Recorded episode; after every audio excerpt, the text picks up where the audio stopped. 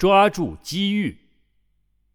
一谈到我看到的未来巨大的利润回报，通常会立刻招致大部分人的反对，不现实。哎，我们已经错过了最好的年景，不可能永远持续下去，不严肃。哎，都不是我们的，风险太大了。我更多的是个保守型。哎，这只适合赌徒。这些回报现实与否，我请你先看完本书再下定论。事实上，百分之八到百分之二十的收益率比百分之六更为可信。我会给你解释明白。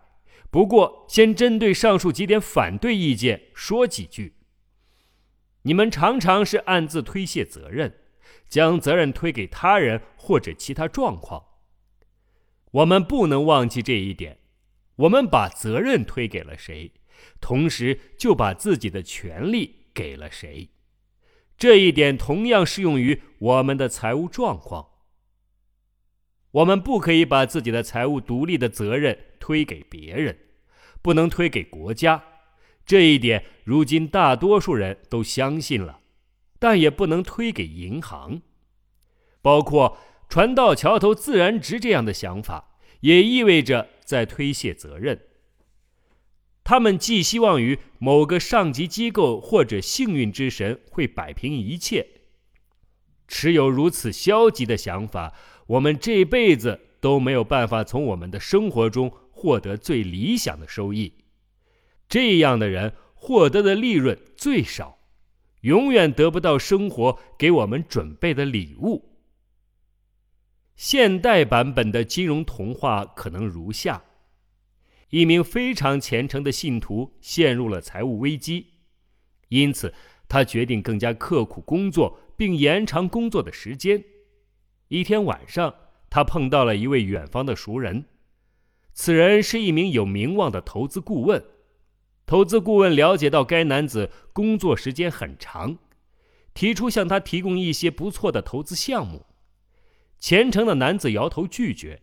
他认为，只要自己继续刻苦工作，上帝会帮助他安排好其他事情。后来呢？他从一位远亲处获得了一大笔遗产。他用这笔钱偿还了债务，并支付首付买了一套房子。他的姐姐通过股票投资，每四年都能把手上的钱翻一番。他指出，这样花掉一大笔遗产是错误的，并要求弟弟也要学会最终让钱替自己工作。但是，虔诚的男子确信，上帝定会保佑自己。几年之后，男子失业了，他再也还不起房贷，房子也就这样没了。虽然他最终不至于流落街头，但丧失了独立和有尊严的生活。这和他设想的上帝帮助完全不同。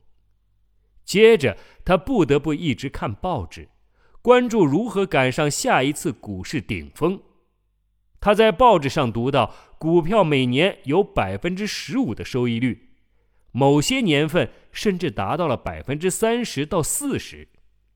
但是如今他手上的这一点点钱根本不值得加入进去。再说了，现在也太迟了，他也没有理财的必备知识。最终，他在愤恨中死去。